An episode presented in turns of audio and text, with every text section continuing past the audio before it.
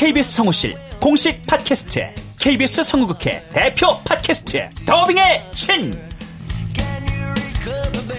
우리 할아버지께서 늘 이렇게 말씀하셨지. 그 외화의 뒤에서 자신의 영혼의 목소리를 내기 위해서 애썼던 성우들이 그렇게 많이 있었다는 것. 멀더 어디에요? 당신과 헤어진 그 근처에요. 내가 내 목소리를 계속 듣는다는 거는 내 영혼과 계속 마주한다는 거거든요. 루시의 미래는 누구도 멋대로 정하지 못해! 루시 컷! 그들보다 경쟁력 있는 샘플을 돌리고 좀 더 멋진 연기를 하기 위해 또 샘플을 돌리고 또 일을 좀 더 더하기 위해 샘플을 돌리고 최강의 더빙의 신들이 모였다. 그들이 말하는 더빙의 모든 것. 더빙 스타 소환 프로젝트. 더빙의 신. 팟빵 앤 아이튠즈 정치 가능.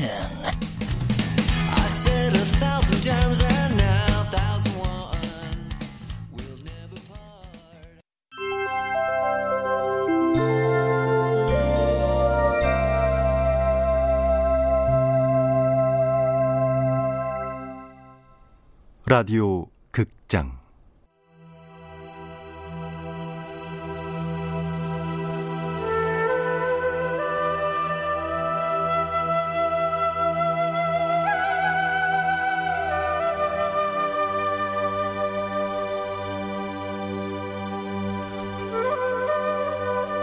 붉은 꽃 나혜석.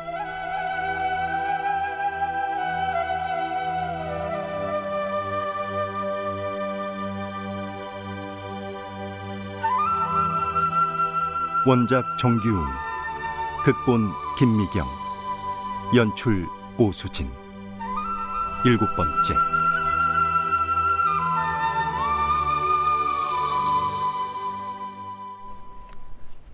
사토는 이제 더 이상 이성으로 자신을 억제할 수가 없었다.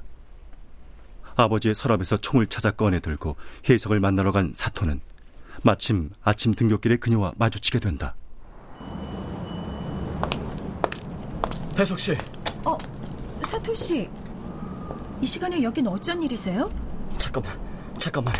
아, 아, 왜 이래요, 사토 씨? 이 손 좀 놓고요. 더는 참을 수가 없어서 왔어요. 무슨 소리예요? 사랑합니다. 네? 혜석 씨 없이 견뎌보려고 했어요. 근데 그게 나한테는 안 될 일이에요. 그럼 제 의견은요? 사토 씨가 못 견디니까 내가 뭔가를 해야 한다는 건가요? 혜석 씨더러 일본 사람이 되라고 하지 않겠어요. 내가 조선 사람이 되겠어요. 그래도 안 되나요? 싫어요. 그건 일방적인 강요일 뿐이에요. 이거 장난감 총 아닙니다. 어쩌자는 거죠? 안 받아준다면 이 자리에서 사토 씨 겨우 이런 사람이었어요? 차라리 날 쏴요. 아니요. 내가 이 세상에서 없어지겠어요. 그게 낫겠어요.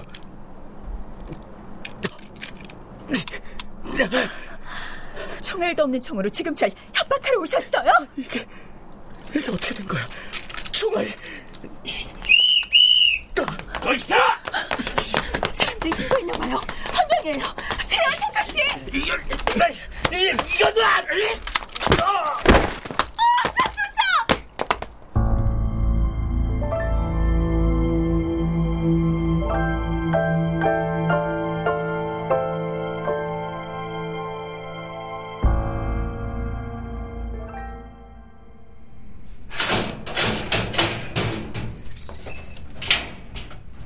사토야타 나오시오 나요. 동생을 봐서 내보내주는 거야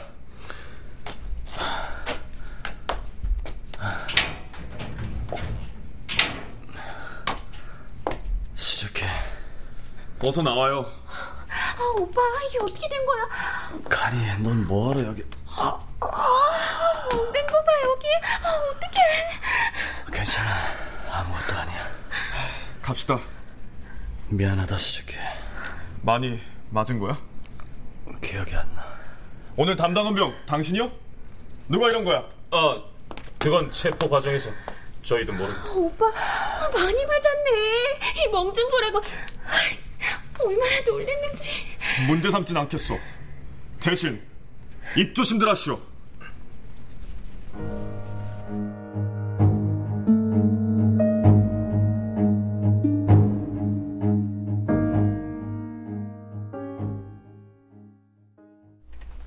그 뒤 8개월 동안 사토는 한 번도 해석을 보지 못했다. 미친 듯이 그려대는 그림도 그에겐 위로가 되지 않았고 술도 위안이 되지 못했다. 그녀가 있는 도쿄에선 결코 산 사람이 아니었기에 고민 끝에 사토는 도쿄 생활을 정리하고 경성으로 가기로 결심했다.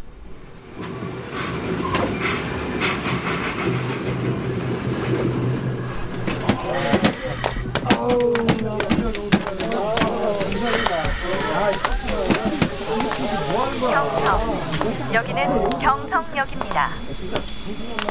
경선입니다. 신분증 좀 봅시다. 저 말입니까? 여기. 문화 전파단은? 사토야타 씨 어디 소속이요? 본토 외무성 소속입니다. 아, 저 외교관이시군요. 그럼 일잘 보시고. 광장을 거쳐 거리로 나오는 그를 처음으로 맞이하는 경상은 조선도 일본도 아니었다. 거리에는 일본 유행가가 흐르고 건물들 구석구석에서 일본의 냄새가 배어난다. 여기가 경성 그녀의 고향인가? 정말 일본의 복제 도시로군. 저런 전통 건물들 사이에 괴상스런 일본 건물이라니.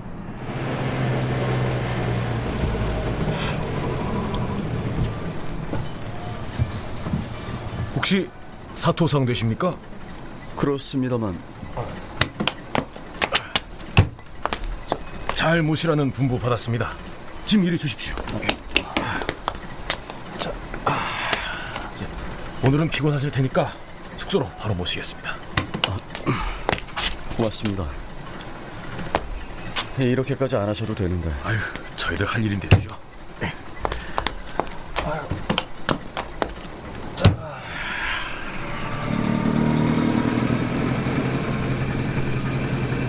아, 저기 저 건물이 새로 총독부가 들어선다는 그건가요? 예. 저렇게 아름다운 공을 가로막다니 미적 감각이로는 거의 빵점짜리로 보이는 거. 그렇지 않소? 운전수는 조선 사람이라 그런지 아무런 대답이 없다. 아름답다, 아니다란 의견조차 마음 편하게 말할 수 없는 세상을 살아가야만 하는 가엾은 사람들.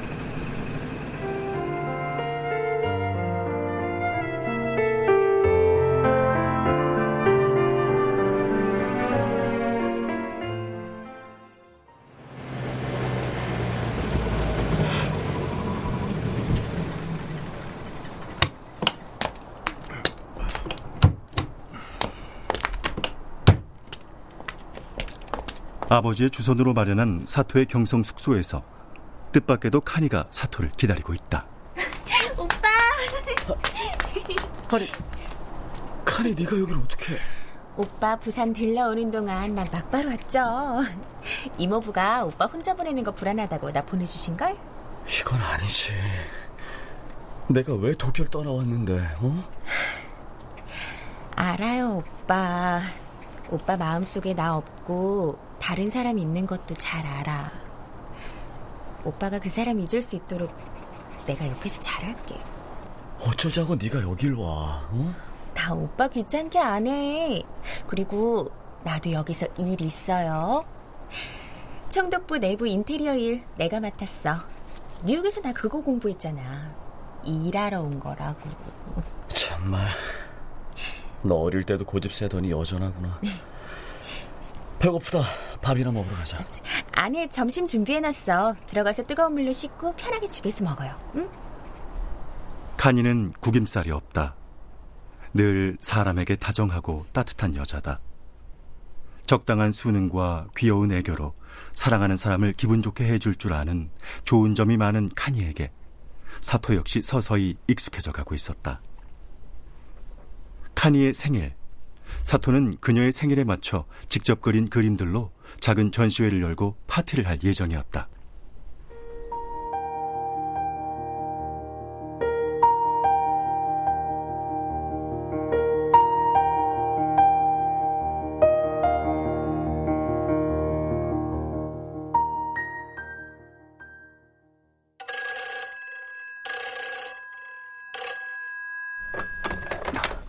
모시모시?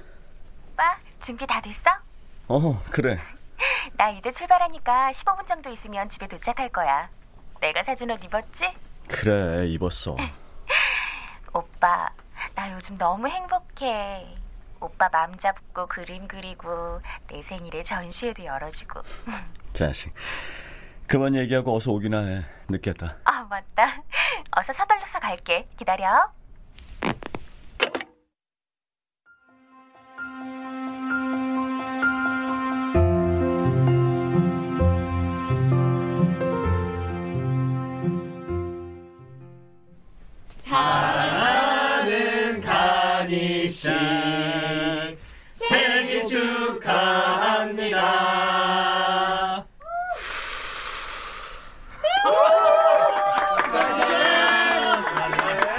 축하해. 자, 여기 있고. 아, 이뻐. 고마워, 오빠. 여러분, 고맙습니다. 생일 축하 키스 이런 거 없습니까? 뽀뽀해! 뽀뽀해! 어서 해야겠다, 야타. 저렇게 예쁜 카니짱을 기다리게 하고 그래. 사촌 시모무라도 오랜만에 본다. 경성의 일 때문에 왔다가 겸사겸사 파티에도 참석하게 된 것이다.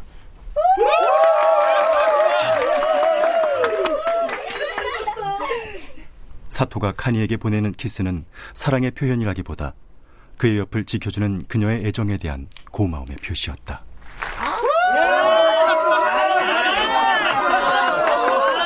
제 생일을 축하해주시는 여러분께도 감사드리지만, 오늘 이렇게 제가 사랑하는 사토야타 씨의 전시회에 와주셔서 더욱 감사합니다.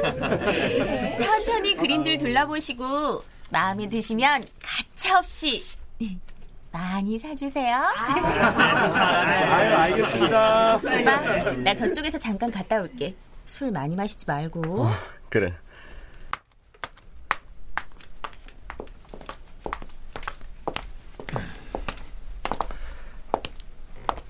행복해 보여? 어, 그래. 시모무라 언제 왔어? 경선까지는 어쩐 일로? 아, 사업차 온 길에 들렀어. 음, 수직기는 승승장구해서 외무성에서 이미 꽤 높은 자리까지 갔던데. 형제가 어찌 그리 둘이 다른가. 아이 근데 칸이랑 결혼은 할 거야? 그야 뭐 아직은. 도쿄 집에선 이미 다들 그렇게 기정사실로 생각하고 있는 것 같던데 말이야. 잘해. 카니가 워낙 잘해. 괜찮은 여자야. 음, 저만 하면 최고의 신부감이지. 자네도 인정하는군. 혜석 씨는 완전히 잊은 거고? 그건 뭐. 잊어.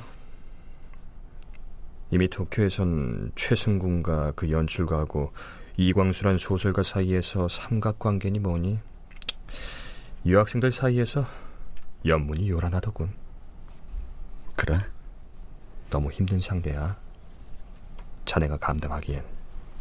사랑은 감당하는 게 아니지. 안 그런가? 아이 참 이 사람도 아직도 정말 언제까지 있을 거야 경성에? 뭐 얼굴도 봤으니 도쿄로 돌아가야지. 야, 이거 그림들이 다 좋네. 경성에 와선 정말 미친 듯이 그림만 그렸어. 손가락에 못이 박힐 지경이었지. 본업으로 돌아간 거군. 잘했어. 두 분 여기 어, 계셨네. 카니. 오빠, 난 친구들이랑 먼저 가 있을 테니까 천천히 정리하고 오세요. 손탁 호텔 스카이 라운지에 가 있을게. 그래, 먼저 가 있어. 뒷정리하고 문 닫고 갈게.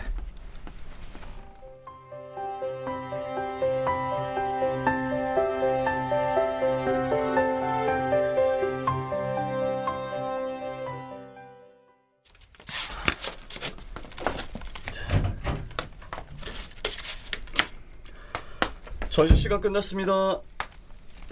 사토 씨, 저예요. 잊을 수도 없고 믿을 수도 없는 목소리. 나혜석 그녀였다. 해석, 해석 씨. 아, 그림들이 아주 좋네요. 해석 씨. 너무 오랜만이죠? 아, 뭘 그리 놀라요. 귀신이라도 본 사람처럼. 어떻게 여길 왔어요? 학교는? 휴학하고 잠시 들어왔어요. 결혼 안 하면 학비를 안 대준다고 집에서 협박하시는 바람에. 신문에서 봤어요, 전시회. 와도 될까 하다 용기를 냈습니다. 문 닫으셔야죠? 어디 다른데 약속 있으세요? 아, 아니요, 없습니다, 그런 거. 어, 어, 괜찮아요? 아, 당황했나 봐요, 제가.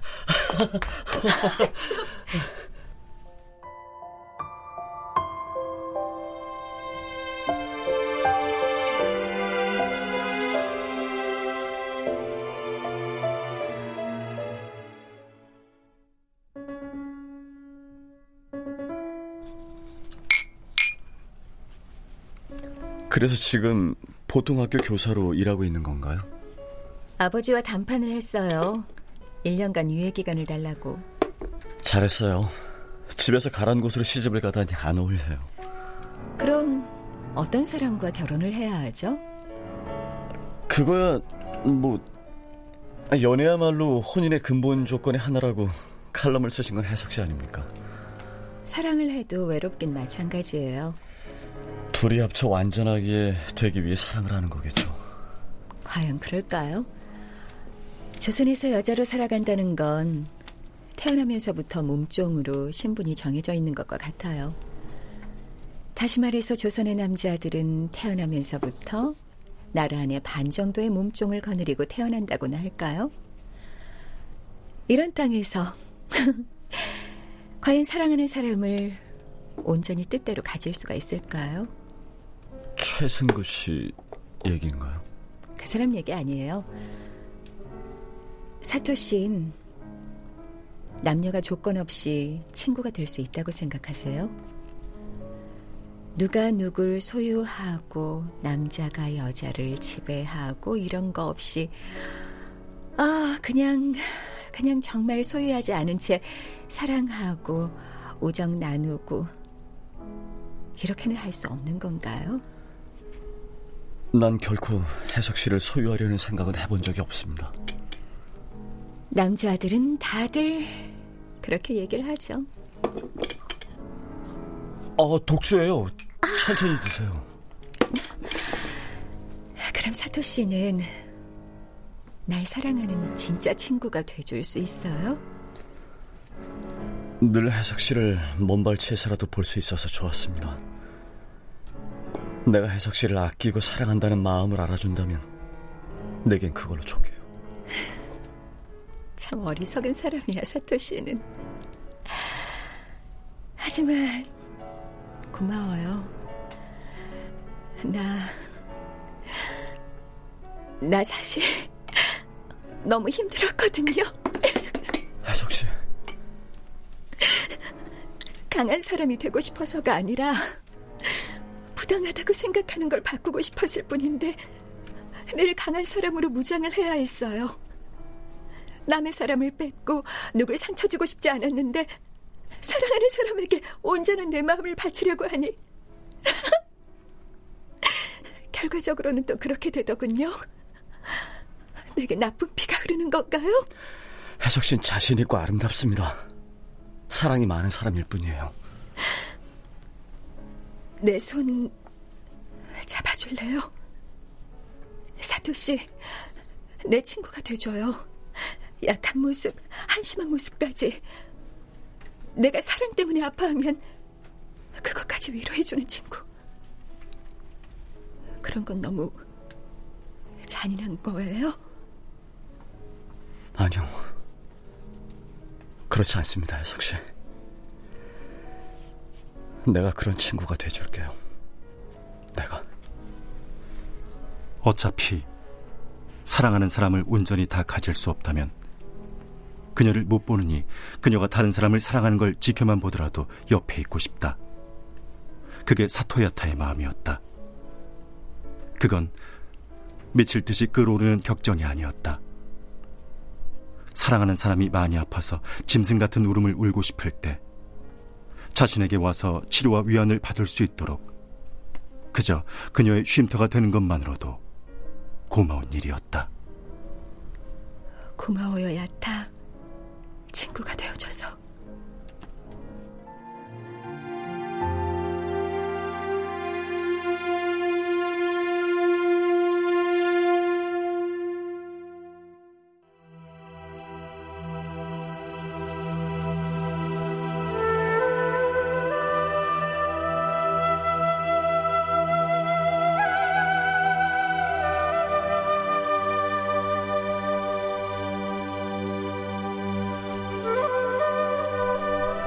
라디오 극장 붉은 꽃 나혜석 정기용 원작 김희경 극본 오수진 연출로 일곱 번째 시간이었습니다.